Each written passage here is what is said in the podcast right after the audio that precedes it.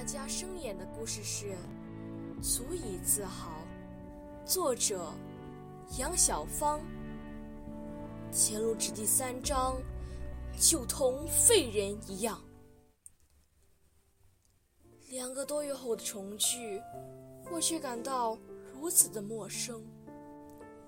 明明一向跟我感情很要好的弟妹，怎么变得像陌生人一样？弟弟还好，他还可以接受，毕竟他目睹我经历这场意外。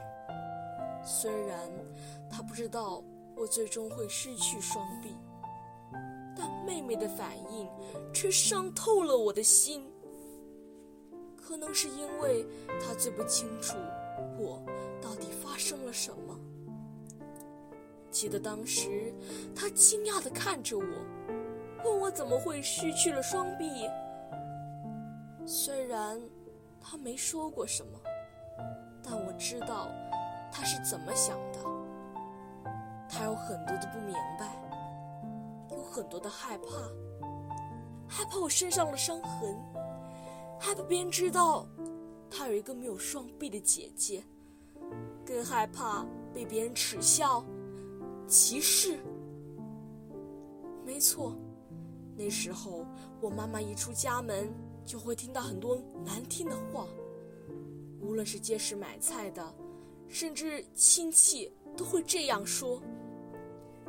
你的女儿没有手，跟个废人一样。你老了怎么办？她怎么照顾你？